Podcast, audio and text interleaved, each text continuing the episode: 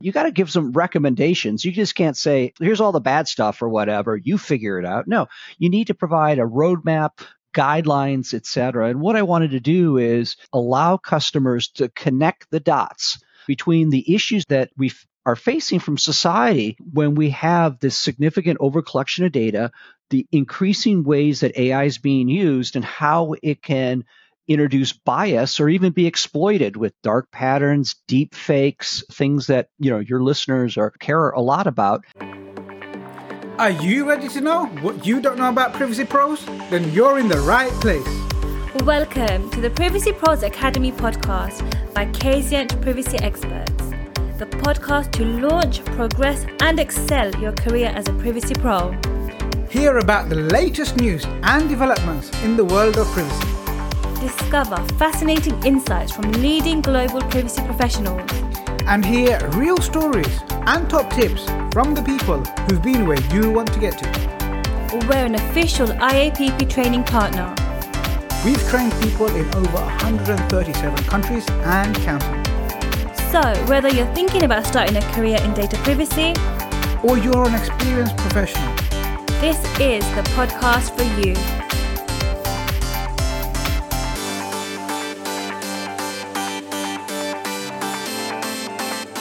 Good morning, good afternoon, and good evening, depending on what part of the world you are listening from and what time of day you are listening. Welcome to the Privacy Pros Academy podcast. I'm your host, Jamal Ahmed, founder and lead mentor at the Privacy Pros Academy, and recently the number one international best-selling author of the Easy Peasy Guide to the GDPR. And today I've got another author on the podcast. We have an amazing guest, and with this guest, we're going to be talking about the California privacy legislation, how policymakers can regulate large tech players, and also the threats and benefits when it comes to artificial intelligence. So today, our amazing guest is Tom Kemp.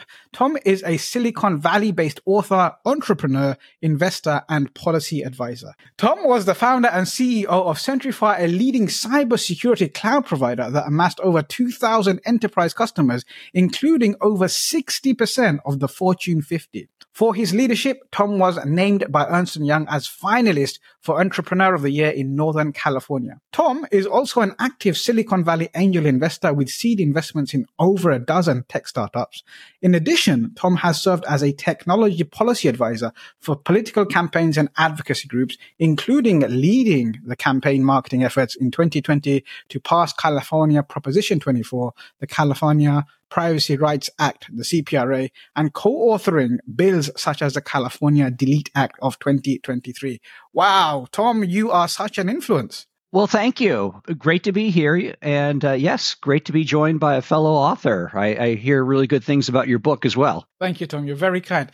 Now, before we get into the meat of it, we have a question for you. What's one thing that most people would be surprised to learn about you? I am a huge fan of my alma mater, which is the University of Michigan. Just absolutely love the football team. I live and die by my college's uh, exploits on the football field. So that that's maybe something that people may not know about me. Nice. And do you play, or did you play? Uh, no, I didn't, but been a lifelong fan for many many years. Awesome, awesome. Now, how did you first get started in privacy and cybersecurity, Tom? So, when I was CEO of Centrify, it was a cybersecurity company. At the time, GDPR was coming out, and we operated a very large uh, cloud service uh, offering. And uh, so we had to become GDPR compliant. And then, of course, there, there is an intersection between cybersecurity and privacy. And so it was just natural for me just to as running this business to to understand what the customer needs and requirements are. And then after I sold Centrify, I really thought privacy was going to be where it's at. I, I, saw, you know, not not only GDPR, but California had passed in 2018 the California Consumer Privacy Act. There was just a lot of momentum, and I, I felt that these new laws and regulations would really drive need in the market for privacy technology, much like, you know, 25, 30 years ago, PCI DSS, HIPAA, Gramm-Leach-Bliley, SOX drove the need for security. So having sold the company, I just said, hey, you know, let me really roll up the sleeves and understand privacy, took a lot of online courses, read the actual regulations and laws, uh. And then that eventually led me to the policy side of things, where I, I actually became actively involved in helping get privacy passed here in California with uh, the California Privacy Rights Act. What, what motivated you to do that? Uh, in Europe, there's obviously the GDPR, and there is kind of baked into the founding of the, the European Union is the, the concept of privacy, right? It's it's actually spelled out. In California, we in the 1970s added to the California Constitution the concept of the right to privacy, but it really was not articulated in terms of legislation. And I felt it was very important in the digital age to give us privacy rights, right? You know, right to know what's being collected, the right to say no to the uh, selling and sharing of our data. And then increasingly, I've been seeing that the personal data that's collected is increasingly being weaponized uh, against us, right? Mm. It, it, really started mainly from an advertising perspective, which which is fine, but the same things that can be done to serve you ad can be done to not show you an ad uh, as it relates to housing, for example. And so there's the, the introduction of the concept of digital redlining. Being a cybersecurity guy, I fully understand that the more data that you have you know that it could actually leak out and potentially lead to identity theft. So I think it was kind of the evolution of what's been happening with the use of these large stores of data and, and the increasing negative impact of having so much data that's ungoverned, um, you know, really led me to believe is that we should have some guardrails. And that's why I got involved to help pass policy because I do come from a technical background. I do understand, you know, what's the concept of securing data and increasingly understanding the need to to govern this data, which is you know basically the definition of uh, privacy. That's super uh, awesome story. So, from what I've understood, you came across GDPR as part of your business. So it was one of the challenges that came up, and you was like, "We need to solve this challenge." And you got curious about what is this GDPR? What do we actually have to do? As a cybersecurity expert, it was a it was a quite easy for you to understand the privacy concerns, and then you actually became quite fascinated with it once you sold the company. And it was like, let me take a deep dive into this. So you went and did as much as you could to learn and learn, and then you got so inspired by this protection that Europe has given to all of its citizens, uh, as an, it treats it as a basic human right, and it was like, you know what? We need more of this stuff for people around me, for the state that I live in. So that really inspired you to say, how can I make a difference? How can I leave a legacy? And how can I really help people to protect themselves against this weaponization of data I'm seeing? And also, how can I also be part of the future where I'm seeing this trend towards moving towards privacy, where we're seeing this paradigm shift? And that led you to getting involved with the actual privacy legislation and really driving that forward. Is that what also inspired you to write your book containing big tech? Absolutely. Yeah, no, that was a great summary right there. That was kind of the evolution that I had. Yeah, so it was definitely the combination of my policy work, living and breathing here in Silicon Valley. This is where a lot of the the major tech companies come from. I mean, I'm I'm literally my house is five minute bike ride from the headquarters of Meta. And, uh, you know, you drive by the large tech players. A lot of this happened here at Stanford. And so I think it's a combination of the, the policy work I d- have done in privacy, my Silicon Valley background in terms of understanding from whence the companies came from that collect the large amounts of data about us, my my cybersecurity knowledge in terms of some of the negative consequences of not properly governing, protecting, securing sensitive personal information. All that led me to yes, wanting to kind of put my collective knowledge and work in a book called Containing Big Tech. And what I'm trying to do is I'm trying to deliver for readers a clear path forward to rein in online surveillance, artificial intelligence, uh, the tech monopolies. I, am definitely believe that the innovation that some of the larger tech players has been quite positive. So I'm not, you know, and I've seen the, the positive aspects, but increasingly things in modern day can have a double-edged sword and there's corresponding risk associated with this large scale collection of our data. And so, what I'm trying to do is put forth together not only identify some of the problems, but also provide guidance to policymakers, but also individuals. What can you do to enhance your security online, enhance your privacy? And I put put that in the book as well. So it, it's actionable and it actually provides solutions. And I wanted to do that as well. What I'm hearing from, from everything you're saying is you was really, or you are really passionate about protecting individuals' rights. You want those individuals to be protected from harm. At the same time, you can see the benefits of innovation, benefits of technology. But because of your experience, because of your insights, you also know the harm that can happen if this isn't contained. And what you decided would be the best way to serve and add value would be to contain all of that information in a book so anyone can access it and it's easily available for those who want want to understand how to really contain big tech, some of the harms that could creep up and how they can protect themselves as individuals and as business leaders, as professionals, how we can play our part by getting that awareness. So we have clarity on what the harms are and then we are confident. So we know what it is that we need to do to be able to put in the necessary protections and be aware of the things that we need to look out for. Actually, Jamal, I mean, you you obviously did the easy peasy guide to to GDPR, right? And and that was to to make something complex to be simpler. Obviously, in your case, it, it's practitioners of privacy that have to ensure that their organizations are meeting the standards of not only what's set forth from a regulatory perspective, but setting forth what customers expect nowadays, right?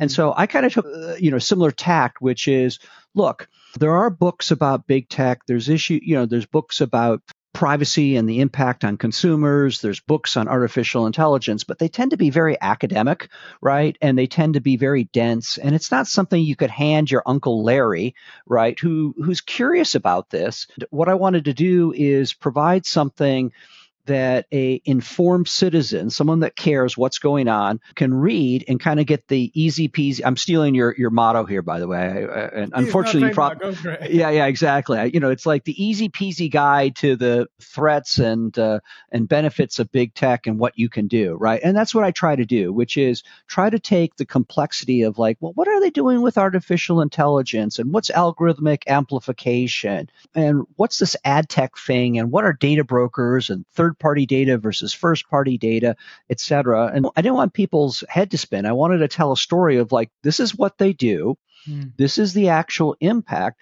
And here's what you can do, you know, because Jamal, you know, you got to give people solutions, right? You got to give some recommendations. You just can't say, here's all the bad stuff or whatever. You figure it out. No, you need to provide a roadmap, guidelines, et cetera. And what I wanted to do is, is allow customers to connect the dots between the issues that we are facing from society when we have this significant overcollection of data, the increasing ways that AI is being used, and how it can introduce bias or even be exploited with dark patterns, deep fakes, etc., things that your listeners care a lot about.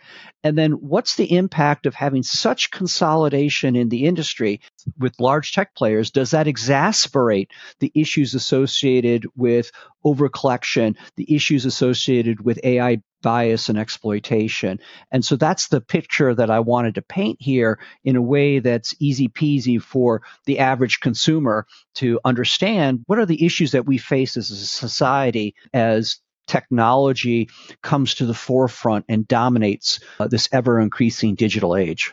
Wow, that sounds super insightful and super fascinating. And our listeners are fans of making things easy peasy, taking the complexity out of the complex stuff. Where can our listeners get hold of your book? Yeah, so it's available August 22nd. So basically probably by the time this runs, you know, it will be out. You can still pre-order it today. So it's available on Amazon, a big tech platform, but it's also available with and other online sources. Plus, you know, go to your local bookstore and ask for a copy and there's no doubt that they'll order it and, and give it to you as well. So I, I'm fully supporter of brick and mortar books, but of course, in today's digital age, a lot of it's, you know, ordering online. So you can get a physical hard copy. It's also available on ebook and then it's also available as an audiobook version as well. So all media formats, paper, file, and then files in the form of writing and or files in the form of, of audio. So audiobooks, uh, ebooks, and hardcover. Awesome. So if you're listening and you're fascinated by this book, it's available in whichever learning style you prefer. If you're like me and you prefer reading books that are physical and hard copy and making notes in them, then you can buy them from Amazon and any major bookstore. If you prefer to have it on your Kindle or your Apple device and have it mobile and digital, then it's also available there. And if you're someone who learns by listening and you want something while you're taking your dog for a walk or you're out taking your walk or doing some kind of uh, exercise routine, that's how you love listening, then you can also get the audiobook as well. Now, Tom, tell me, did you do the recording for the audiobook yourself? Or no, no. I, I decided to leave it to the professionals. I, I wrote the book 100% myself. I didn't have a ghostwriter.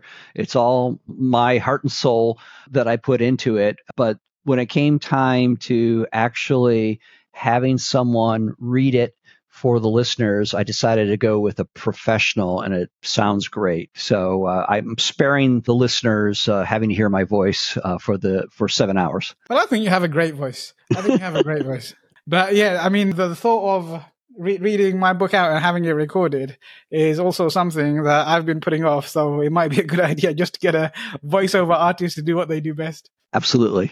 So you've got the book. You was part of the privacy legislation. What are some of the challenges that came about with getting this legislation together, especially in the US? And what's the way forward? First of all, you know, in the United States, it's really 50 states, right? And then there's the federal government. And California has a very unique position here in the US. And, you know, people talk a lot about the Brussels effect, right? And how that influences what's happening across the world in the US, we have the California effect. And so in the US, initially started uh, with car safety and auto emissions and other aspects of consumer protection. And so mm-hmm. when California came forth with the CCPA in 2018, what happened was was that the people behind Prop 24 saw in 2019 that this law was being whittled away. That in effect, we needed to make it so that the privacy law became a floor, not a ceiling, and and the floor could not be reduced. And so that's why we put forth this upgrade to the CCPA called the CPRA, California Privacy Rights Act, that further synchronized California law with GDPR. So the CCPA, for example, did not have the right to correction. And then we also added a supervisory authority, which I know you guys you talk about in your book, and oftentimes they're called DPAs or they have other other names associated or ICOs, et cetera. We created something in California called the Privacy Protection Agency. So for the first time in the U.S., we now actually have an enforcement agency that's equivalent to what many of your listeners, the regimes that, that they live under, that they have a supervisory authority uh, as well. And so we were able to get that passed because California is unique, where you actually can have a direct democracy, right? Where you can actually put it, if you gather enough signatures, you can put this to the voters. And voters overwhelmingly voted yes for this, right? Mm-hmm. And so that tells you that this proposition got over 9 million votes. That's more people than in 12, 13, 14 United States combined, right? And so that tells you that there's a desire by consumers to want to have this. And so we were able to get this passed. And so I think the, the next step, what we're trying to do and what we're thinking about from the legislative process is how can we make privacy easier. One thing that people have in Europe is cookie fatigue, right? You know, it's cookie, cookie, cookie. It, so that's not easy because by default, even though you have the rights, people don't exercise it because who has time to go through and kind of like do i want marketing cookies? Do i want analytics cookies etc and that involves obviously first party data but what do you do in, in the us we have this third party data from data brokers who you don't even have a direct relationship with. So i think the fundamental challenge that exists for consumers is that privacy is too hard right? And i urge if you uh, your listeners that work at corporations that don't put the dark patterns out there. Make it easier. Customers will actually, in the end, appreciate it and they get frustrated, et cetera. It's a short term win that if you make privacy hard, right? And so I think the big challenge that we have across the globe is that, yes, we now have some of these rights obviously GDPR being first, California, and California has influenced 11 other states to come out with privacy laws. So the U.S. has 12 of the 50 states has privacy laws. It, yes, does it make it very difficult for privacy practitioners to figure out what do I need to do in Colorado versus California? Yes. And hopefully the US will get a federal standard. But I think really if once we get in the US at least a consistent standard, I think the next wave is how can we make it easier for consumers to take advantage and not have to do the cookie fatigue, not have to individually make requests to hundreds of companies to delete because no one has time for that and that's just that's just terrible. And so I think the next wave, next phase of what needs to be done is simplification and make it easier for consumers to actually have their rights be implemented. I love that. I'm all about simplification. And when I'm working with clients on the consultancy side, that is exactly what we're trying to do. We're, we, we don't want just want to tick the box and be compliant. We want to go beyond compliance to really earn trust because big forward thinking companies understand that when you earn their trust, those customers are more open and they have longer relationships. And actually you have better customers for longer. And that's exactly what all businesses should be seeking to create rather than think, how can I trick them into giving me some cookies, which is only going to be a short term game. So what I've realized about you, Tom, uh, from speaking to you for the last uh, half an hour or so, is you have this really big vision and you can see the future. And that's probably what's really helped you to do really well. But you have, you seem to have this gift of, you know, we can see where things are going and you automatically see the bigger picture rather than getting lost in some of the detail. But from your background, I know you have the ability to go into that fine tune and you understand the detail, but having that higher lens future proof perspective, that's amazing. How did you develop that? In Silicon Valley, there's a lot of focus on user interface, right, for the products. The gold standard in technology is Apple and it's the user interface. And that's kind of the mindset right here, just making products that del- delight consumers. That's kind of the background that I have and what, what I'm trying to focus on. And so, what I think we need to do is apply that to privacy as well. It's that simplification, Jamal, that you talk about. It's delighting your customers. Privacy should be a selling point for, you know, when you work at a corporation and you're a privacy technology, make it a differentiation. Make customers love you. And I think that's the mindset that I have coming from Silicon Valley, where we try to delight people with technology. But now, when it applies to these issues that we have to address from a regulatory perspective, we should really also focus on trying to de- delight the actual end user as well, because that generates significant amount of goodwill. And so if your company puts forth dark patterns that basically trick people, people will resent that. I mean, that's that's flat out not good. If if you make it burdensome to the consumer, or if you collect data and then they find out that you're using the data for another reason, like you say, give me your phone number and we'll use it for multi factor authentication. But then all of a sudden you start spamming people text you're going to lose customers. And I know Jamal, you probably say you talk about you know data minimization, you talk about the the usage of data, purpose limitation.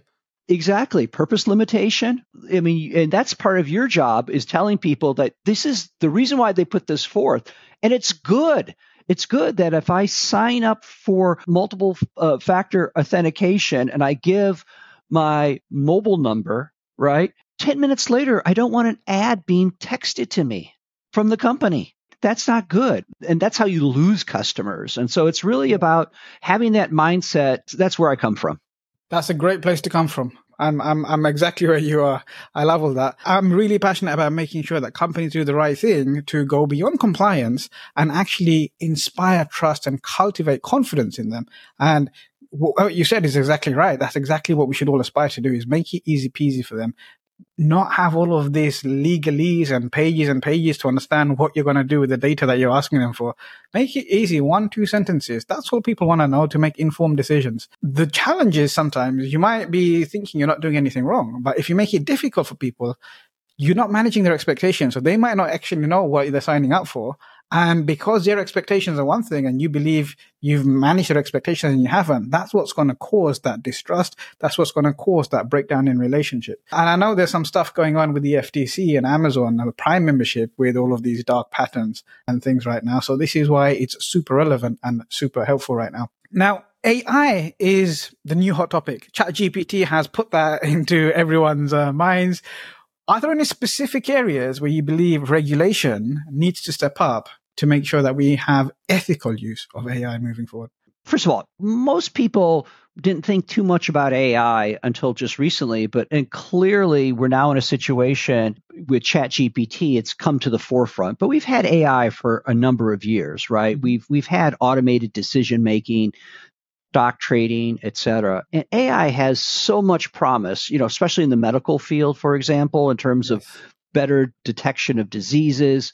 Clearly, I actually drive a Tesla, and you know it's just amazing the sensors and integration and recognizing a bike versus a lamppost. And there's just so many good things about it. And then obviously with ChatGPT, it's now about text to images. It's about text to full text and and and you know just uh, the ability to get executive summaries based on simply answering asking a question it's amazing technology right? And it can be used in a lot of positive ways but there are some concerns. And so the, the first concern actually you know is reflected in gdpr which is hey if there's an automated decision making process happening driven by ai I should have the right to object, to say, wait a minute, I got denied this loan. It appears there was no human intervention right there. So I think we should have some fundamental rights as it relates to that. I know GDPR references it vis a vis profiling. We don't have something like that in the US. But then it also goes to transparency that we as humans should have the right to know if this actual image, this text was generated via AI. Um, or are we interfacing with an entity that's human or AI? Because sometimes it's confusing when you're on a yes. chat bot or talking to someone, you just don't know. So I think there needs to be the ability to object, but I think there's also needs to be privacy food labels as well as better transparency of whether or not this image, this text, this content was generated by human or by machine.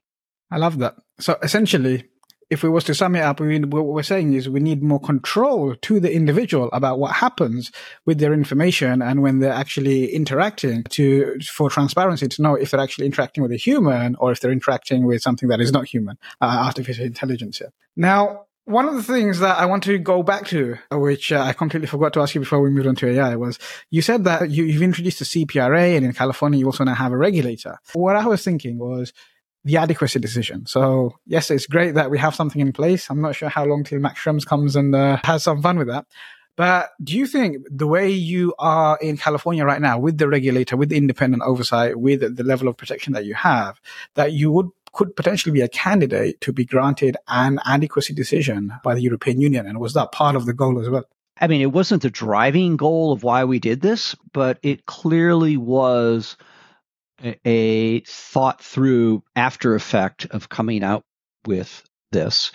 And I know that folks from the EU have recently met with the Privacy Protection Agency. There have been some discussions with various board members, with the appropriate people in Europe. So it's clearly something that being discussed. And this is all public information uh, in terms of, you know, news articles have reflected that. But at the end of the day, California is just a state. We do have a federal government that has a national security agency where oftentimes data flows through from overseas. And I know that they've put in place just recently, the, the Biden administration and, and the EU have put together a framework. And Max Schrems said, we're going to go after that. So we may still be in the same position or situation as we were before. But yes, I think California, if we could resolve you know any legal battles that may occur at, you know as it relates to the, the, the framework that has been recently set forth then i think california would probably be the first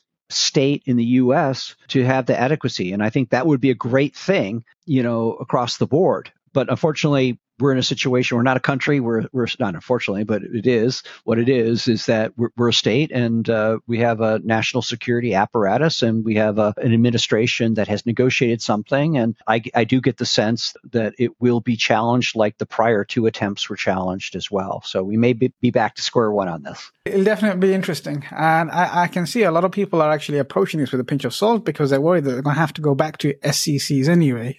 So uh, they're just deciding to just make life and just to stick with that wherever possible. Now, you've had some amazing successes throughout your career. What's been the mindset that's really helped you to be as successful as you are, Tom? It starts with the fact that any entrepreneurial undertaking is a team sport. And so you need to have teammates around you. If you're going to play the game of basketball, you just can't put one person on the court, which is you. Mm-hmm. You need to have co founders, you need to have colleagues, and you need to be respected as a person that gets things done, that's trustworthy, etc. Because oftentimes in your life, in your career, that the people that you interact with for the first few years of your career, they may go off and they may join other companies and they may become the hiring managers or they may be the potential customers down the road. Uh, when I was uh, at Centrify,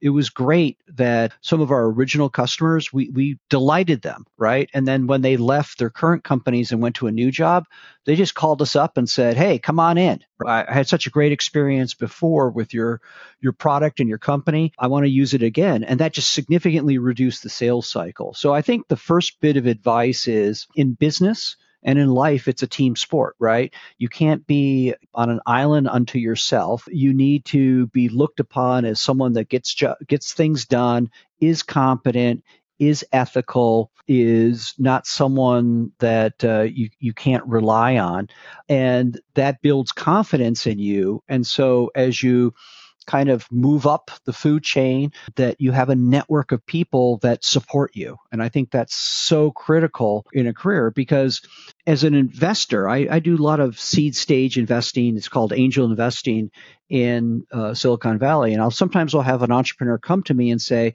Hey, can you invest in my company? And I'm like, who's the team? It's just like, oh, it's just me, right? And and if you give me money, I will then hire people and I'm like, well, the problem is if you get hit by a bus, the company, there's nothing in the company. You're you're like the intellectual property. And if you can't convince someone else at this early stage to take this journey for you, how are you going to convince customers? So it's so important to understand that it just can't be about you. It's got to be about the team and being successful. And if you look at the great companies that formed, there were multiple co founders making it happen. I mean, if you look at Google, Larry and Sergey. It wasn't just Larry. If you look at Microsoft, it was Paul Allen, it was Bill Gates. It's at all the great companies. Steve Jobs had Wozniak, right? It was that that provides yin and yang and provides balance. That's so critical in one's career is to understand that you have to work into in the framework uh, of a team and you need to be a good team player. Wow, super insightful. And one of the things you mentioned there is as you're moving up the ladder or as you're progressing, uh, one of the things I've noticed is with some of my mentees is when they progress in their roles. One of the things I've noticed personally, very recently actually, is as I'm progressing and growing uh, and having more of an impact and getting more success, you also start attracting people who for whatever reason, are very unhappy about your success to the point where they start trying to attack you and defame you and just doing all sorts of unethical things. How do you deal with those? And for anyone who is suffering or experiencing that, what tips do you have for them? That's a tough question because at the end of the day, you want to surround yourself with people that are positive, right? And that they're working towards a collective goal as opposed to making it about themselves. And if you're in a situation where people are at the end of the day that it's it's about them, etc., then you should just don't worry about it because haters are going to hate. You got people that are eating hater tots, drinking haterade, and in the end, people will eventually see that they'll stifle them in their careers. I think the key thing is is that keep the positivity and seek other people that encourage you and not discourage you and, and have healthy relationships. And so I, I do understand that as uh, as people move up in life and in career there are going to be people that are just haters or just going to be jealous etc key thing is looking yourself in the mirror and say hey throughout this process i've been a good team player. I've done it and i bubbled up uh, you know to the top based on doing things in an ethical manner and treating people well. And so yeah at the end of the day you you are going to see situations like that. And so you just you just say hey i I actually I feel sorry for these people, and uh, but I'm just going to focus on being positive and continuing to to be a good team player, etc. And yeah, at the end of the day, if you are good at something and you have those ethics or whatever, that's going to take you far. And in the end, there always will be some noise out there, but they're going to be in that noisy land, and and you're going to be you know with the type of people that appreciate excellence and appreciate hard work and ethics and, and, treating people well. And that's critical. If you become a CEO of a company or whatever, there is some baggage with it, but you get most of the, you get a big chunk of the awards as well. So if you want to play in the big leagues, if you want to play in the Premier League, you're going to have people booing you. But at least you can say, hey, I, I, I'm in the Premier League and I did it through hard work to get there. Awesome. Awesome. Great tips. Great tips. Thank you so much for sharing, Tom. Now, Tom, at the end of the podcast, uh, we give our guests an opportunity to ask me a question. So what would you like to ask me? I'll take that same question that you asked me. What is something that people don't know about you that they may find really super interesting? Uh, so I have this phobia of heights. So I don't like uh, getting anywhere past like the second floor kind of thing. I will stay away from the edge. So if there's a balcony, I will stay back. Especially glass buildings, when you get to the top, it makes me feel a little bit nauseous. So I decided to tackle that and I decided I'm going to do that for charity. So I jumped in, onto a plane and jumped out and this town. Oh my gosh. For charity. If, if you watch the video, you can see me closing my eyes and praying as I'm about to jump out saying, no, I don't want to jump. Jamal, that, that's inc- that's incredible. Actually, that's a very brave of you, and I'm glad you did that for charity. I think that's a reflection on on you, a very positive reflection on you that you decided to make it public and and, and tackle it you know head on and and do it in a way that people can you know they, they may laugh when they see your facial expression etc but you were the person that uh, you know faced that head on and that that's great. And i think that's a great life lesson is that you know try to make a, a weakness into a strength. If there's a, a failing or if there's areas of weakness that it's okay to admit it and then you know try to try to move on and address it. And that, that's amazing. Thank you very much tom. You're very kind. So we've had an amazing podcast. We spoke about tom's background about at centrify. We learned about how tom first got started in privacy and cybersecurity and what sparked his curiosity to really take a deep dive and then come back and say i want to really make a difference and leave my legacy behind. And he got involved in privacy legislation in the us and that also inspired him to write his book containing big tech which is released on august 22nd you can pre-order that uh, at any major bookstore. It's also available in digital format as well as audiobook. So make sure you all go and grab a copy of that before you forget. So that's the first thing I want every single one of you to do is go and go onto Amazon or go into your local bookstore, wherever you love getting your books. Look for Containing Big Tech by Tom Kemp and go and pre-order a copy and let's show him some support because he's doing everything he can. I know how much hard work goes into authoring a book and the revisions and the endless feedback. And if you're anything like me and you probably asked everyone you know to say, how can this be better? Then you've put some real, real effort into it. And you've also actually taken the time to get it done in an audiobook so everyone can learn. If you have a neurodiverse mindset, then that you can approach that in any format. And the one thing Tom has been saying throughout is it's all about delighting the customers. And Tom, I guarantee you, has been thinking about you and every single person that's going to pick up this book and said, how can I make sure this individual is delighted by the time they start reading my book all the way through to the end and beyond? So I'm going to go and grab a copy. I might even grab a couple of copies for my team. Tom, I will send you a selfie when mine arrives uh, uh, next month. Um, it's been an absolute pleasure having you on the show. I just want to say I really appreciate what you've been doing and also appreciate the opportunity. It's a great honor to uh, be on your show here. Thank you so much. If you enjoyed this episode, be sure to subscribe, like, and share so you're notified when a new episode is released. Remember to join the Privacy Pros Academy Facebook group where we answer your questions. Thank you so much for listening. I hope you're leaving with some great things that will add value on your journey as a world class privacy pro. Please leave us a four or five star review.